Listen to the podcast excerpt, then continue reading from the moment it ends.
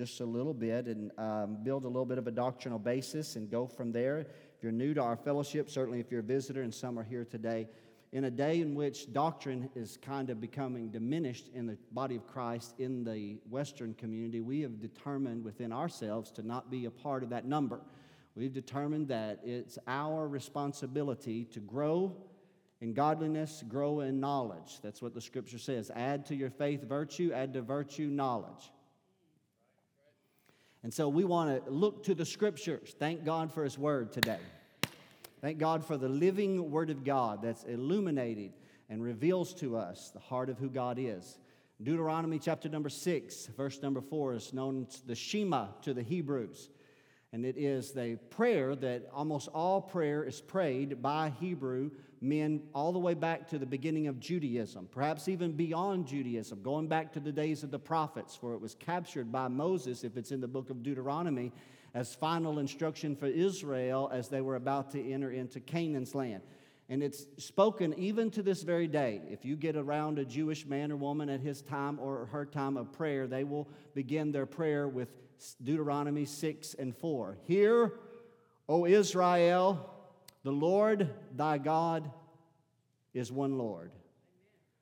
What a powerful verse of scripture. Hear, O Israel, the Lord thy God is one Lord. Now, when you look at that verse of scripture, there's two different ways when you think about not only the beginning part of it, which is identifying the Lord, Jehovah, Yahweh, the God of Abraham, that was being revealed to the Hebrew people, at Mount Sinai and then beyond at the giving of the instruction with Deuteronomy, but we also, also contemplate the, uh, the word one. What does that mean? It is one Lord. Well, Hebrew scholars tell us that it is numerical in one sense, but it is also in, uh, one in the sense of purpose and unity. And that begins to lead us into just a little bit of revelation of this God of Israel. That this God of Israel, why in number for just a moment, why would that be mentioned one? Well, certainly, man, since he's been driven eastward out of a garden called Eden, was unable to know and commune with the God of Adam. When God drove Adam and Eve, there was a separation from that personal communion and fellowship. If you read the book of Genesis, you'll discover that the Bible plainly says that the Lord God would come down in the cool of the day and walk in the midst of the garden alongside of Adam and Eve, and the three had fellowship with each other, that God communed and fellowship with his creation. But when sin entered the picture, there was a severance of that fellowship, a severance of that communion, and suddenly this omnipotent God uh, again became to a degree invisible to us in in this, uh, in this natural world. He would be seen by the things that were made, but we wouldn't have that personal fellowship and communion. But at the same time, every person, I believe, born of Adam would act, or born of Eve through Adam would actually have a craving desire to know God. Would worship. There's something in us as the creation that wants to know the Creator. And unfortunately, this is where idolatry has plagued mankind. Because God, eternal attributes are often clearly seen in the creation, then man, because of his carnal mind, attempts to scope a part of creation, put it on a pedestal, and call it God. Now, in one sense, there's a sincerity there. There's something in his heart that wants to worship.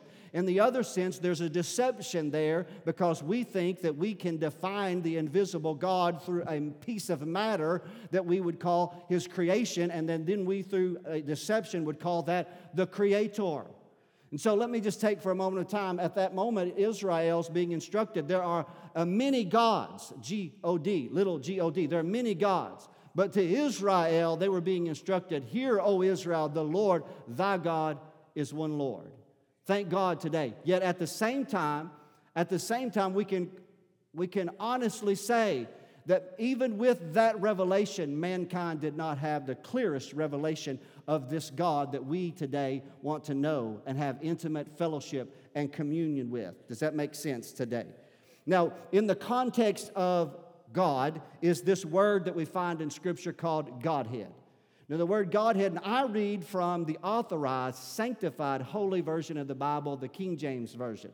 Now, whatever you use, I don't know, but I use the King James Version. The word Godhead appears three times, and it simply means the divine, the divine, or the divine nature. And with that, we might say the Godhead. So, if we are describing what we call the being of God, then you and I might say, we might say, He is a triune God a triune Godhead. Where does this come? Well, 1 John 5 and 7, beloved Apostle John, who pillowed his head on the bosom of Christ at the, at the famous Passover meal, the scripture says that he writes that there are three that bear record in heaven the Father, the Word, and the Holy Ghost. Uh, the Holy Spirit. Now, when I say ghost, again, that's pneuma in the Greek. It's spirit, same word. We use it interchangeably, Holy Ghost. So there are three that bear record in heaven the Father, the Word, who is the Word, we'll talk about that in a moment, and the Spirit, and these three agree as in one. These three are in one. So for us here today, we can say that we're not worshiping a plurality of gods,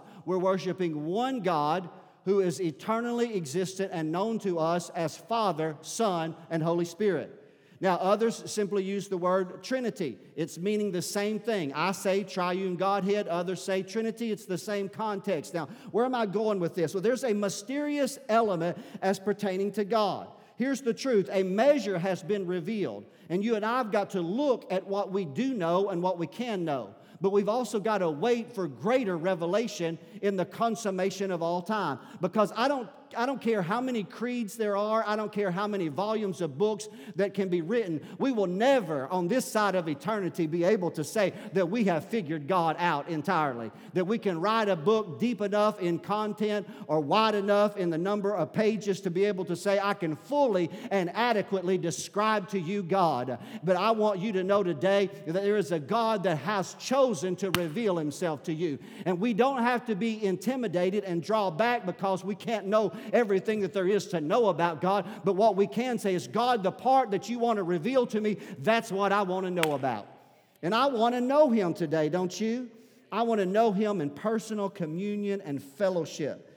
The scripture says, In the beginning, God created the heavens and the earth. The earth was void, and the darkness was upon the face of the deep, and the Spirit of God moved upon the face of the waters. It's a familiar passage of scripture. And we put that and correspond that with John chapter number one. In the beginning was the Word, the Word was with God, and the Word was God. And the Word became flesh and dwelt among us. You put those together, and you see again the triune nature of God Father, Son, and Holy Spirit revealed to us. All throughout the Word of God, we have clarification. But at the same time, there will always be questions related to the unity and the unison of the Godhead, the distinctions and the divisions of the triune Godhead. We can ask, how does this unity and this distinction appear or exist now as also prior to the creation of the world and in the consummation of time? And we may say, well, you know what? There are some things I just have to accept that I'm not going to fully be able to understand all the dynamics of it.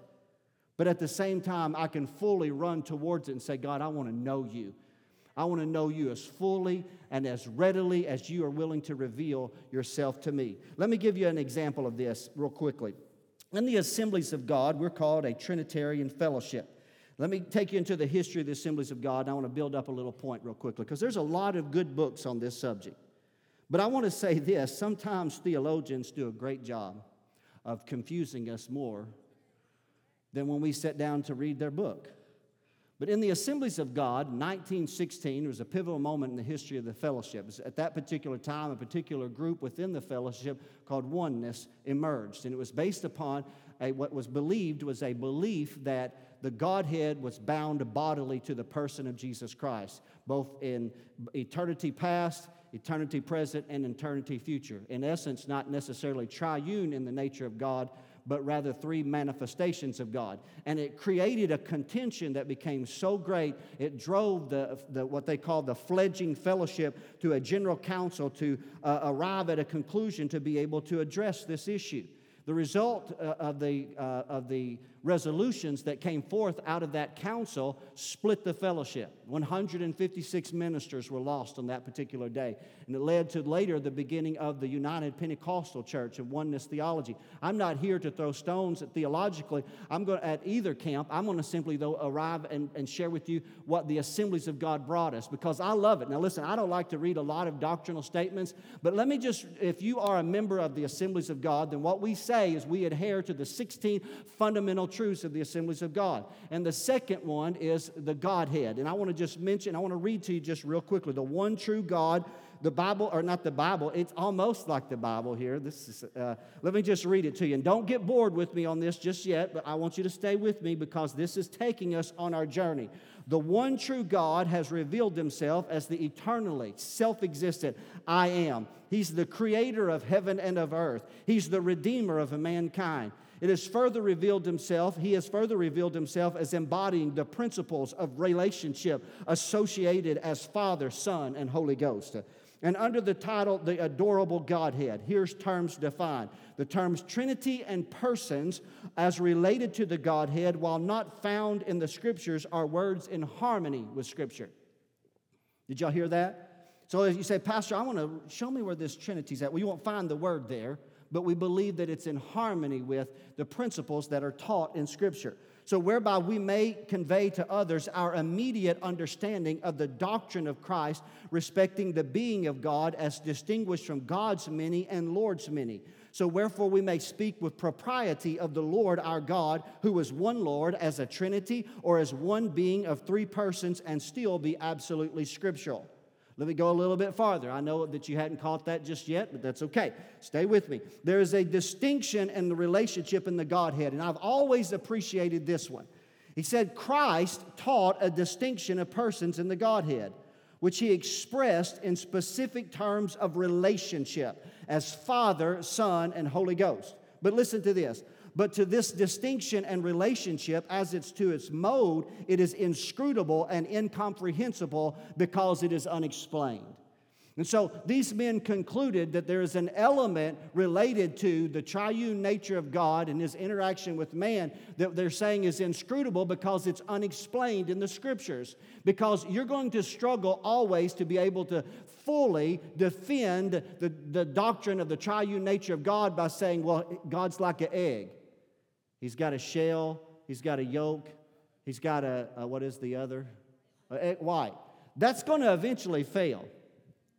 And, and, and oh, then you can take H2O. You can use that analogy. Ultimately, there's going to come a moment in your own Christian faith when you have to simply say, I stand here today and I know what I believe based upon not an egg, and not water, but 1 John 5 and 7 said, There are three that bear record in heaven Father, Son, and Holy Spirit, and these three are one. And I believe today, Hear, O Israel, the Lord thy God is one Lord. He's eternally existent and three persons, and you and I can commune with him and know him because of his desire to reveal himself.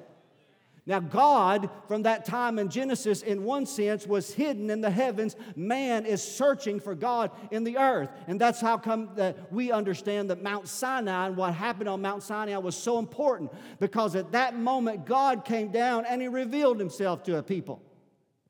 A mountain caught on fire, burned with the power of the glory of God, thunderings and lightnings, and a voice spoke out of it the voice of God. That voice had not been heard since the Genesis, when God had driven man eastward out of the garden called Eden. And now God was articulating his word to the people of Israel, confirming again that there was but one God. But let me say this when you, file, you follow the scriptures, you see that God is at that process starting to reveal himself to man. But in one sense, he's still hidden from man because he instructed them to erect a tabernacle. In the tabernacle would be a veil. Behind the veil would be a place called the ark. And on the ark was a covering called the mercy seat, and God said, That's where I'm going to sit. And so, if you were a worshiper in ancient Israel, you couldn't commune with God face to face. You couldn't talk to God as a man talks to his friend, but you would worship through the atoning sacrifices. You would worship through priests and priesthood. So even though God was revealing himself, he was still hidden. And so God in that to the people of Israel, he began to reveal himself through his name. We preached about it. I preached about it several weeks ago the compound names of God. Oftentimes, whenever there was something monumental that took place in the lives of the children of Israel associated with the power of God, the name of God, there would be something added to it. So let me give you an example. There was a great need. Uh, Abraham was on the mountain. He was called to offer his son in sacrifice. The Lord stopped his hand before the dagger could fall into the beating chest of Isaac. And the Lord spoke to him and told him not to offer a son, but rather Abraham lifted up his eyes eyes. And when he did so, he saw a ram caught in a thicket by its horns. And he said, You know what? In the mount of the Lord, it's going to be provided. He is Jehovah Jireh, He is my provider. And so you see that throughout the Word of God that wherever God did some monumental deed in the lives of the children of Israel, often they would compound something to His name, and that would reveal a measure of who He was. And you and I, even to this day, we can still say He is El Shaddai.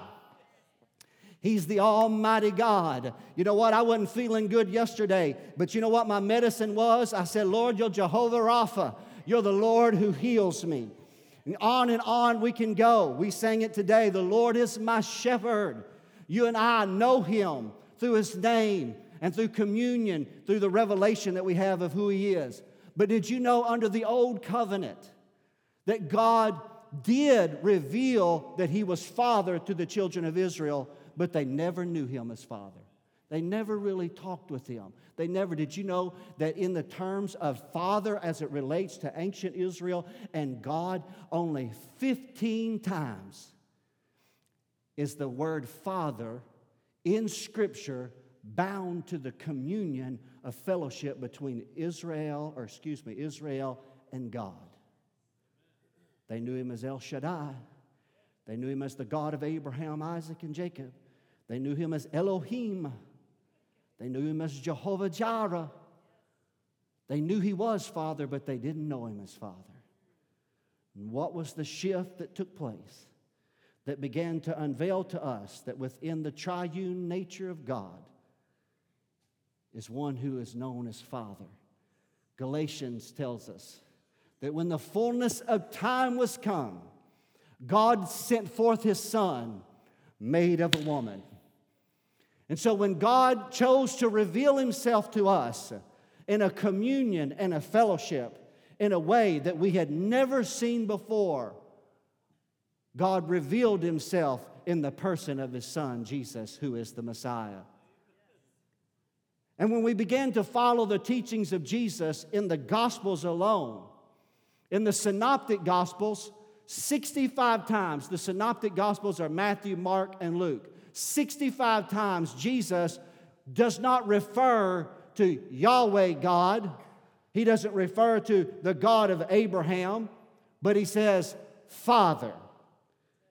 He says, My Father, as he prayed.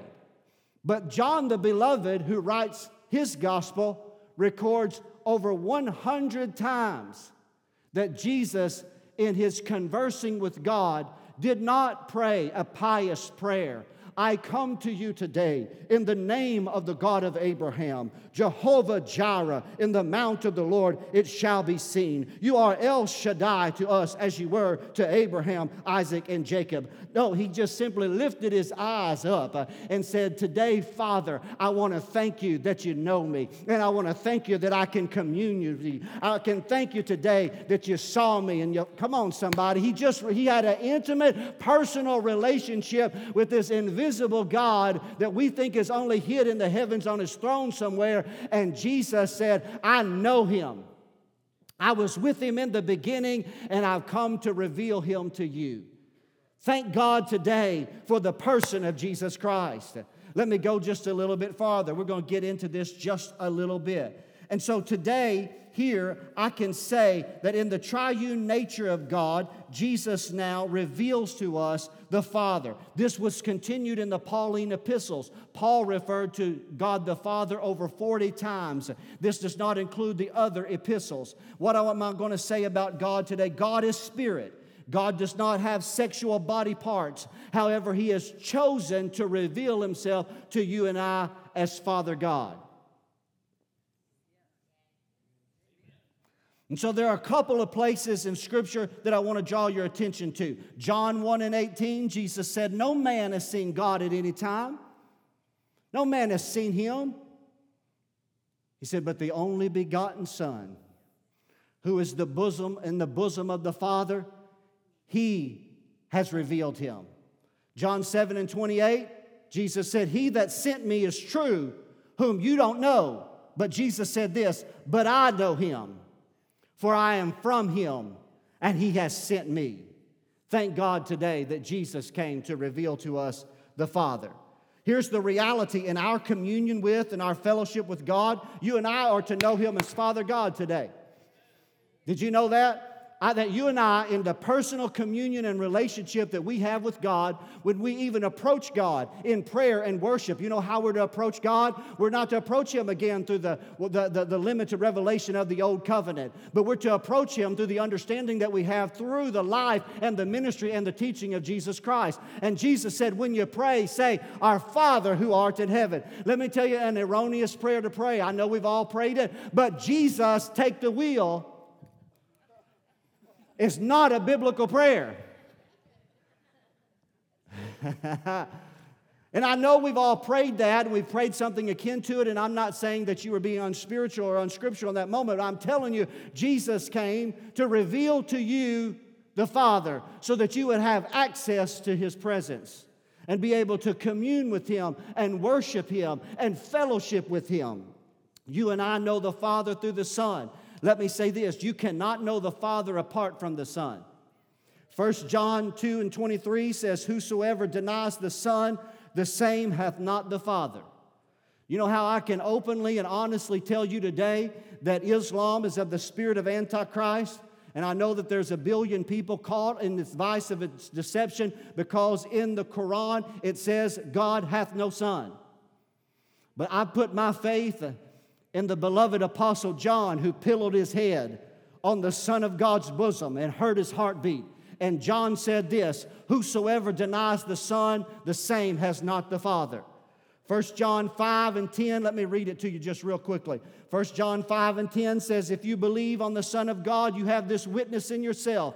He that believeth not God hath made him a liar, because he believeth not the record that God gave of his Son. And this is the record that God hath given to us eternal life, and this life is in his Son. He that hath the Son hath life. Oh, Jesus, did you hear that today? He that hath the life hath the, has the Son has the life. And this, he that hath not the Son of God does not have life. Jesus came to reveal to you and I the Father. You say, Pastor Brown, I want, show me the Father. Did you know Jesus' own disciples asked that question of him one day? Because he used this term so openly in his communion and fellowship with God. It was Philip, his disciple. He said, Lord, would you show us the Father? If you show us the Father, it will suffice us. Jesus said, He that hath, well, actually, he corrected him first. He said, Philip, have I been so long with you? and yet thou hast not known me. Because he that has seen me has seen the Father. Because I and my Father are one. Believe not that I am in my Father and my Father is in me. Jesus said, If you won't believe for my word's sake, believe because of my work's sake. Because he said, I've done works unlike anybody that's ever been done since the creation of the world. And he did those things that you might believe, that you might believe that God sent the Father, or the Father sent the Son to this earth to reveal the Father to us and to be the atoning sacrifice for our sins. There's a scripture that I love today. I just love this one. It's found at the beginning of the book of Hebrews. And I love it because of the, uh, I know it is antiquated language. It is the, um, they call it the Elizabethan language of the time of the, of the writing of the King James Bible. But it says, God at sundry times and in divers manners spake unto us in times past by the prophets. What does that mean, Pastor Brown? I need an interpretation. That meant that God, hear, O Israel, the Lord thy God is one Lord. God at sundry times and many times and in different ways spoken to us in the past by the prophets. So that meant that when the prophet spoke, he was inspired by the Spirit of God to speak an oracle based upon the unction of God to reveal to us just a little glimpse of the person of God.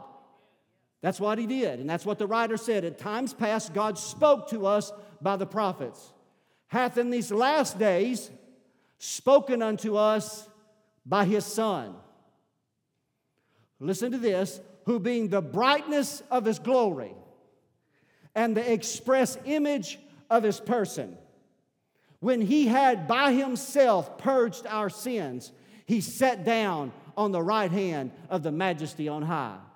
Now, let me go back and pick that up again. He is the brightness of his glory, and he's the express image of his person. I believe it is totally biblical and in harmony with the teachings of Jesus that you're seated here today and you say, Pastor Brown, I want to see the Father. I want to know the Father. The Father has not revealed his silhouette, the Father has not revealed whether he is tall or short. Whether he has a body or not, Jesus himself said, You have not seen his figure. But you can say this with a clear conscience if you want to see the Father, then you look to the Son. Oh, Jesus, did you hear that today? You say, Pastor Brown, what are you saying? But I'm saying if you want to see the Father and His love, His kindness, His compassion, His mercy, how much He loved you, how much that He was willing to shroud Himself with flesh and blood and die on a cross so that you could have life and know the Father, then you look to Jesus, who is the Son. Thank God today for Jesus.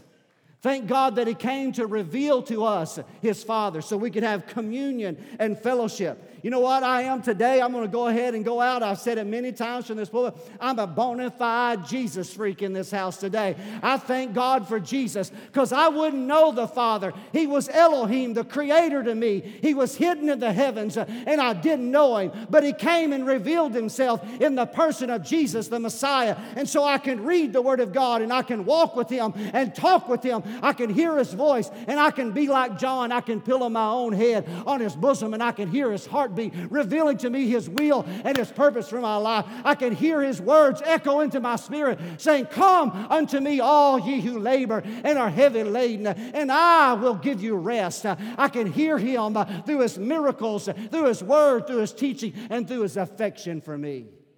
Thank God for Jesus today. John said, our eyes have seen, our hands have handled the word of life. John said, There are three that bear record in heaven the Father, the Word, and the Holy Ghost. And these three agree in one. I can say with great clarity to you today Jesus Christ came to reveal to you the Father so that you might know Him intimately in communion and fellowship. That God would not just simply be a distant deity in the cosmos somewhere, and you are a foreign creator, creation far from His presence, His power, and His glory. But God, through the person of Christ, has revealed to us the Father so that we could commune with Him in intimacy and deep fellowship. Jesus said that I stand at the door and knock. If any man will hear my voice and open unto me, listen to what He said, he said, I and my Father will come in, and we will sit down and we will sup with him. We'll have communion and fellowship. And then all of a sudden, let me tell you, everything about what you were created to be and who you were created to be will begin to awaken inside of you because you will realize you are not here by accident, but your Father loved you, He planned for you, and He's welcoming you into His family. Glory to God today. Amen, church family. Thank God today that we can know Him. Now, I know there's a very term of endearment that we find in the Word of God associated with the Father Abba, Father. Abba, Father. And as a result, it shows to us that we can have a communion with God far deeper than just a religious, pious approach to God. That we can simply commune with Him based upon He sent His Spirit into our hearts. Now, I've got to go out with a barrage here in a moment. I'm going to go through a couple passages to reaffirm a couple principles today. Is that okay? Are y'all with me out there in radio land today? Aren't you grateful to be in the house of God today?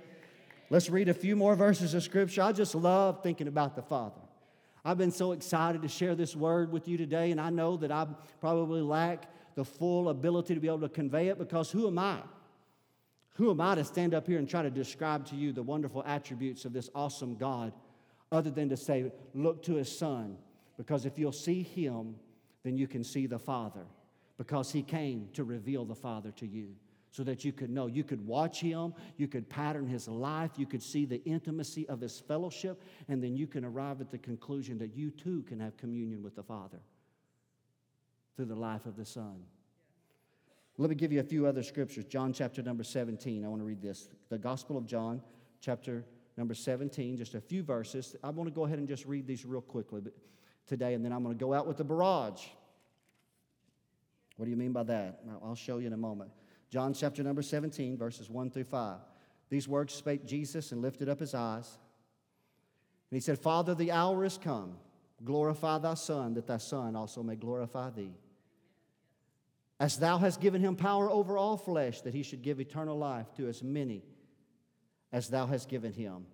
And this is the life eternal, that they might know thee, the only true God. Hear, O Israel, the Lord thy God is one Lord. Jesus is praying the same prayer, the prayer of the Shema. He's saying, Lord, that they might know thee, the only true God, and Jesus Christ, whom thou hast sent. I have glorified thee on the earth. I have finished the work which thou gavest me to do. And now, O Father, glorify thou me with thine own self, with the glory which I had with thee before the world was. Verses 24 through 26, same chapter. Let's read it real quickly.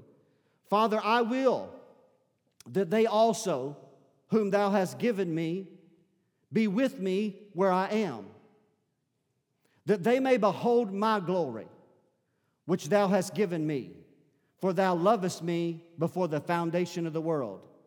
O righteous Father, do you see that personal communion that Jesus has with the Father? Do you not feel that? I feel that in my spirit today. O righteous Father. Let's read it. The world has not known thee, but I have known thee. And these have known that thou hast sent me.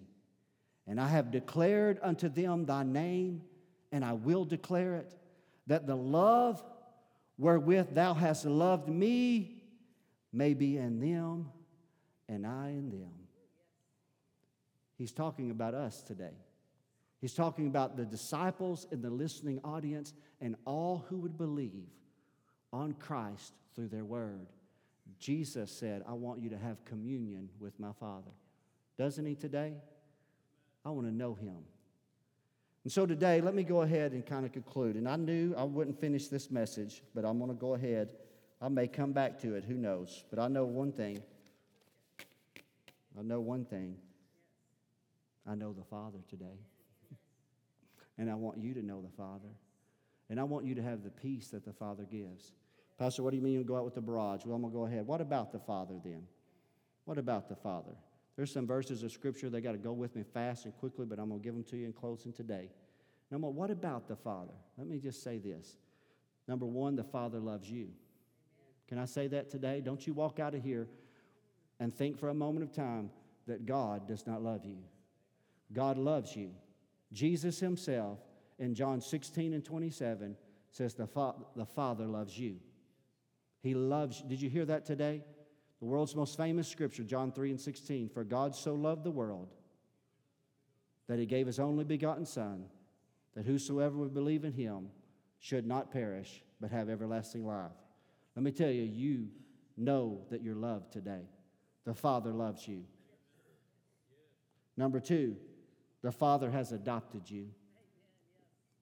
Galatians chapter number four says that we've been adopted. We've been adopted. Romans 8 and 5 is fine. For you have not received the spirit of, a bondage, you've received the spirit of adoption, whereby we cry, Abba, Father. Let's tie that together with the next, the next one. The Father sent his spirit into your heart, joining with your spirit. In Galatians 4, it repeats that what was almost said in verse number 6, especially. Turn it one last time. Let's look at that verse 6 of Galatians 4. And because you are sons, God has sent forth the spirit of his son into your hearts. What? Did you look at that today with me right there? Matter of fact, it could all hang hinge right there on this particular moment right here. All the revelation, all the doctrine is not has no value in your life until there is a quickening inside you by the Holy Spirit that's bringing in to you the adoption what is that quickening? It's when God breathes into your spirit the Spirit of God and you are born again. And in this passage of Scripture here, the Bible plainly says, God, that invisible God that was hid in the heavens, that when you believe in His Son, He will send the Spirit of His Son, the Holy Spirit, into your hearts, and immediately there will be an intimacy and a communion. And you won't come up out of that moment and say, Oh, great Elohim or El Shaddai, but you'll lift up holy hands because there'll be an intimacy inside you and you'll say, I'm a child of God, and I cry out, Abba, Father. And I know you as my loving, eternal Father. That's a work of the Holy Spirit.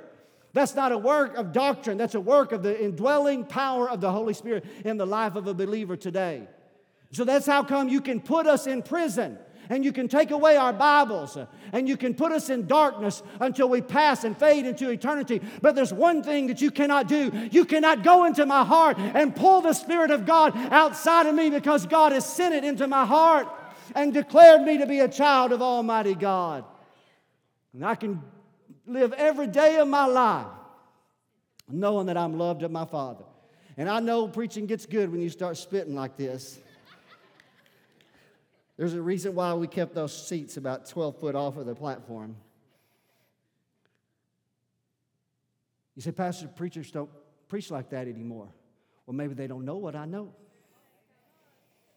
Maybe they don't have the joy that I have because I'm in communion and fellowship with the Father. Let me go back to the barrage. He offers fellowship with you, 1 John 5. John said, Our fellowship is with the Father our communion is with the Father. Number five, this is the barrage. I told him it would have to happen quickly. He instructs you to pray to him in faith. I love this. Time won't allow me. I know I'm right at noon, but let me go and say this. Jesus said, In that day, don't ask me anything. That's why I'm saying that very respectfully. Jesus, take the wheel. It's not the prayer of faith. But Jesus said this Ask the Father in my name because the Father loves you. And you have fellowship and communion with the Father. And if you'll ask the Father in my name, Jesus said, I'll do it. That the Father might be glorified in the Son. Number six, God wants you to trust Him in all things. Proverbs 3, 5, and 6 says, Trust the Lord with all your heart. Lean not on your own understanding, but in all your ways do what? Acknowledge Him. You say, Pastor, that said Lord, not Father. Well, hear, O Israel, the Lord thy God is one Lord. He's Father, Son, and Holy Spirit. And the Father heart of God says, Trust me in all things. Don't lean upon yourself, your own understanding, but lean upon God and the love of God revealed as a father. Number seven, he gives peace and comfort. I can't read that, it takes too long. God will give you peace and comfort in all your afflictions. Second Corinthians 3 said, In all your afflictions. Did you know one of the most humbling and the most hmm, perhaps impacting moments that I can ever make as a pastor is not a sermon. It took a long time for me to learn that. But I've learned that as a pastor, I'm a spiritual father. And I've had to adapt to that. And whenever somebody's in crisis, and I've learned that if I can just get close to them for just a minute, and I can put a hand and an arm and a shoulder and a hug. That in that moment, that's like a child being comforted by a father. How much more does your heavenly father shroud you in his great glory, carry you in his strong arms, and keep you during the most difficult days of your life? He comforts those. Number eight, Oh, I preached this at the funeral on Friday. I'll be preaching another funeral this week. You believe in God, believe also in me. For in your Father's house there are many mansions. Let me tell you today, God's prepared a place for you. You know, one of the greatest joys of me and Sherry in this temporal life is when our kids come home. My every parent, grandparent, I didn't say to stay, but when they come home to visit. That's why I'm, I'm, I'm, I'm not, I can't be measured against the eternal Father. He wants us to come and stay. I just want to show up for a little while. But at the same time, what a personal and an impacting moment that is that when your children come back to your house. That's just a little glimpse of what the heartbeat of God is like. Listen, let me tell you, this life is not all that there is. This life is but a wisp of smoke. It's here today and gone tomorrow. But God loves you so much, He's prepared a place for you a place, an eternal dwelling in the presence of God. Thank God for that today. Number nine, He cares for you and your needs. I say that two more and I'm closed. This is it. One more after this one. What do you mean by that? Remember what Jesus said? He said, he said, Don't be worried about all these things that the Gentiles seek after for your Father already knows everything that you have need of. Your Father already knows. God cares for you today. Don't fret it. Don't be anxious. Don't be worried about it. Let God handle it. Did you hear me today? Let God trust the Lord. Lean upon Him. God said that if you will seek me, the Father said, if you'll seek the Father, Jesus said, if you'll seek the Father and His righteousness, all these things will be added unto you. Does that make sense today? Don't worry and carry the weight of those on you. The Father, it's His good pleasure to give you the kingdom. And lastly, today, concluding the barrage, Matthew 5 and 16 says this Let your light so shine before men that they may see your good works and glorify your Father who is in heaven. What does that mean, Pastor? Number 10, God wants you to share His love with others. The Father wants you to reveal His love to others by living your life to the glory of God and showing kindness and compassion. Come on, somebody, and witnessing in His name. And as you do so, other people can see and come to know your Father. And that's why I titled this message today, I Want You to Know My Father. I mean that today. I want you to know Him, I want you to have fellowship with Him communion with Him. Aaron, would you come back with me today as we close today? Thank God for Jesus who came to re- reveal to us. Are y'all with me today? The Father. The Father.